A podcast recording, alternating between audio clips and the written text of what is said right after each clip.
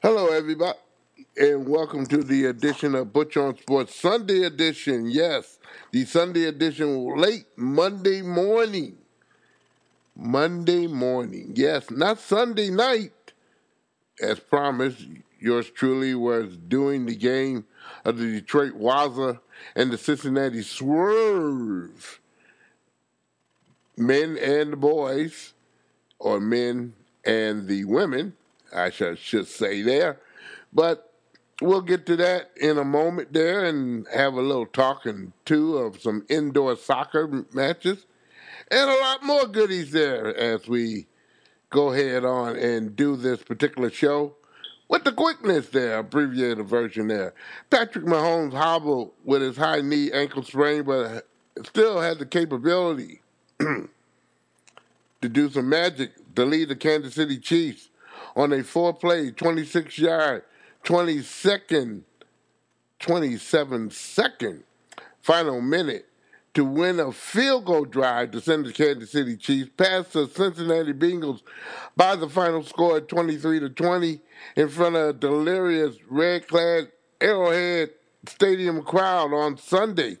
Yes, beating the Bengals thanks to a late penalty will win that particular game. Kansas City now will face the Philadelphia Eagles on February the 12th in Glendale, Arizona on a shot of their second Super Bowl title in three appearances in four years. It will mark a reunion of sorts for the Kansas City Chiefs head coach Andy Reid, who coached the Philadelphia Phillies for, well, Phillies, Philadelphia Eagles for 14 seasons, that's including a trip to the Super Bowl before coming to Kansas City and doing this thing and winning one for Kansas City. The Eagles' defense, by the way, knocked out both Kansas City quarterbacks to lead the way to the NFC title in a 31 to 27 rout. And I mean, they that defense really came on really quick there. Can, uh, Philadelphia came out there balling with their first two drives, winning touchdowns there, and then it was nothing left for the San Francisco 49ers to deal with. As I said before, both quarterbacks were knocked out the game. Johnson as well as Purdy was knocked out.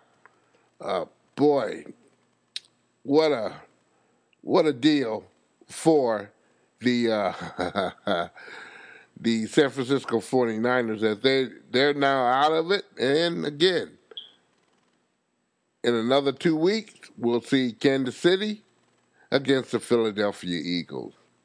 The league, um, by the way, made an announcement in a news conference. We're talking about the USFL. Dale Johnson said, We're back. And the executive vice president of football operations uh, making that particular statement at the Ford Field press conference on Thursday. The USFL is making history by announcing the Michigan Panthers will be returning at home for the 2023 season, playing at Ford Field. The USFL is proud to be a part of the, uh, the revitalization of downtown Detroit, and excited to turn the Motor City music and fire up the fans in a professional spring football season for the Michigan Panthers there also, the Philadelphia uh, Freedom, I, I do believe that's the particular name of their particular football team. They will share that venue at Ford Field to do their football field biddings and doings. Now, on Wednesday, I'll get the other locations of other USFL because there are eight teams, and that means six more teams are going to share three more venues there. We'll see how that works on out there. Hopefully, I'll have all that news by the Wednesday edition of Butch on Sports. The Detroit Pistons seem to have some momentum on Thursday with a road win against the Brooklyn Nets, a home game against the Houston Rockets, who own the NBA's worst record, presenting an opportunity for the Pistons to build something good. However, it was an embarrassing defeat. The Pistons fell to the Rockets last. Uh, we're talking about Saturday night by a score of 117 to 114, thanks to some poor execution down the stretch and offense that went cold after a hard start.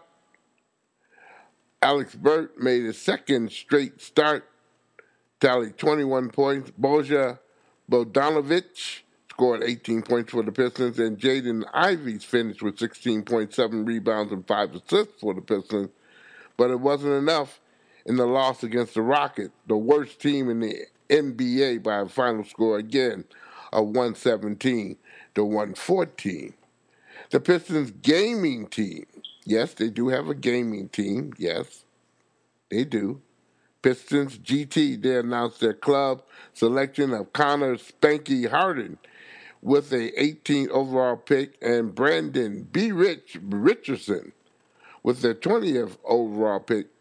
Uh, they did that on Friday night in the 2023 NBA 2K League Draft. Raymond Ravanovich and also uh, point guard Anthony S.Z.N.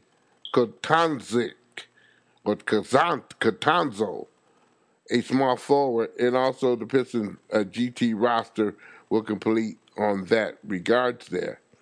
Uh, it would complete with J. Ron Bag Motion Baylor from last year's squad to complete that particular roster there.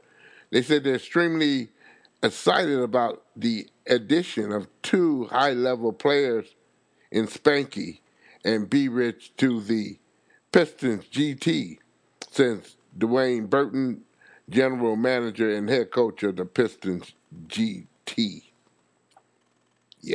Gaming. Talking about computer work here. Do, do, do, do, do, do, do, do. Coach Baker and the Motor City Cruise had a three game winning streak headed into uh, tonight's game. Uh, that was the largest winning streak accomplished by the Motor City uh, team this year in the winter showcase and regular season. However, the Cruise will fall to College Park, Maryland, in a split of the series with a final score of 123 to 107. Too bad, too sad for the Motor City Cruise.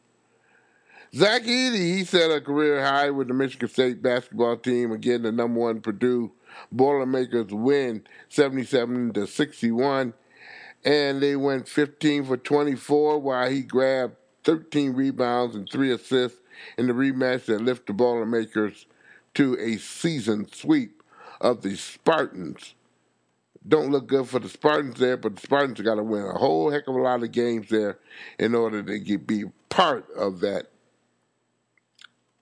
extravaganza we call the March Madness there.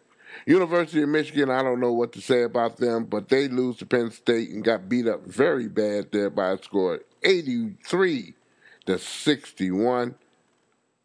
Wow, wow, wow. I, I, I don't know what to say on University of Michigan, but I could say a lot, but I'm not going to. I'm just going to leave it as such.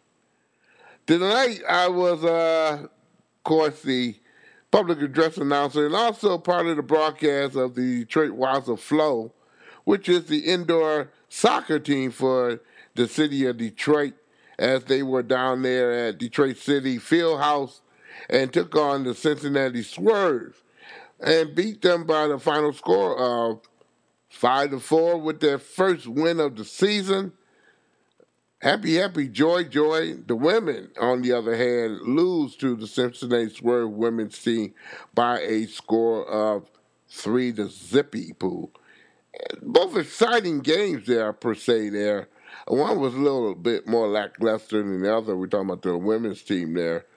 Uh, but again, there was some excellent goaltending by the women's um, uh, goaltender. And we'll, again, maybe talk about that a little bit more and hopefully get the Detroit coach of the Waza quick, fast, and hurry. We'll probably use that for the reset that normally, yes, you can catch on Rutu on Friday at 6 o'clock with myself and my man, Matt Pocket, as we talk about sports news that, yes, you, you, just, you just definitely can't get enough of. And then some. Maybe a little bit more. Longtime basketball analysis and iconic Final Four broadcaster Billy Packer. He passed away on Tuesday, on Thursday, I should say. His son announced it on Twitter. Packer was 82 years old. Packer's son Mark told the Associated Press that his father died due to kidney failure after dealing with various health issues for several weeks in North Carolina. Packer spent more than three decades calling college basketball and worked on 34 of the Final Four broadcasts throughout his career, both with NBC and CBS. He worked with CBS as an analyst from 1981 to 2008 and quickly became one of the biggest voices in sports each March, calling the game alongside uh, with greats like uh, Jim Nantz and Brent Musburger, Dick Enberg, Curt Gowdy, just to name a few, and others. His final Final Four game came in, his first Final Four game, I should say, came in 1975 when UCLA coach John Wooden won the title. His last was Kansas City, or Kansas, the state that is, and the university, University of Kansas, will win over Memphis by a final score. Uh, I don't have it but he won that in 2008. He stepped away from the basketball game after that particular season. Packer worked in short stints in the sports world and oh, and elsewhere, but largely stayed private from then on. There, something told that he was uh, the athletes in 19 in 2019 was by design. He said that the final game he called was the last basketball game that he watched in person and realized that he never was really a sports fan, which was kind of aching, you know, in a way. But Billy Packer did have a huge impact on college basketball and then some there. Again, Packer died on Thursday at the age of 82 years old there. And that should kind of wrap it up for our sports news. And then some. We'll have a lot more on Wednesday evening. And just to remind you, Kansas City and Philadelphia will be in the Super Bowl in two weeks.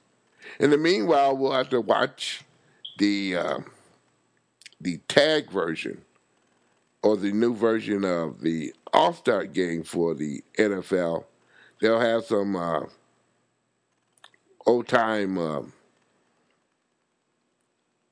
I should say, some stunts or uh, see who's better at this and that, along with a tag football game that, again, we'll see if it amuses the fans in the NFL. I always said that the All Star game should be always after the Super Bowl. And to me, it would get a little bit more leverage because a lot more players can be involved in it. And again, maybe hold that All Star game in places like Alaska or back in Honolulu where they used to do it all the time there. You know, it if you're going to spread and go out your way to go to Germany and Paris and London and Mexico City, why can't you have something in your own state in Alaska or Honolulu, Hawaii, or maybe up in Utah, maybe Portland, Oregon? I'm just saying, you know, you got to get it right someday there. But while we're waiting for people to get it right, Butch on Sports is a presentation of Oh My Darling Productions Check out Butch on Sports on Facebook, always on Facebook here. And you can also go to the homepage of Butch on Sports, which is Podomatic.com. You can type in S I M P L Y B U T C H T O O dot Podomatic dot com. You can also go to the Game Sports Show at popbean.com as well there. I'm done for this evening on an early Monday morning at 12.58, getting ready to go to 1 o'clock in the morning too. It's time for me to get some Betty by, some shut-eye. Congratulations to the Detroit Wilds of Flow men's soccer team, indoor soccer team, won their first game of the season there. I'm out of here. Have a great beginning of the week. Check me out on Wednesday. Tell your friends about Butcher on Sports. We can do it. Oh, yeah. And also, check us out on The Reset with myself and Matt Pocket Friday evenings at 6 o'clock on Rutu. Yes, to uh, the live, the network is GoLiveSports.com and get a whiff of some great, great talk. Have a great, great, great beginning of the week, boys and girls. Check me out on Wednesday on Butcher on Sports.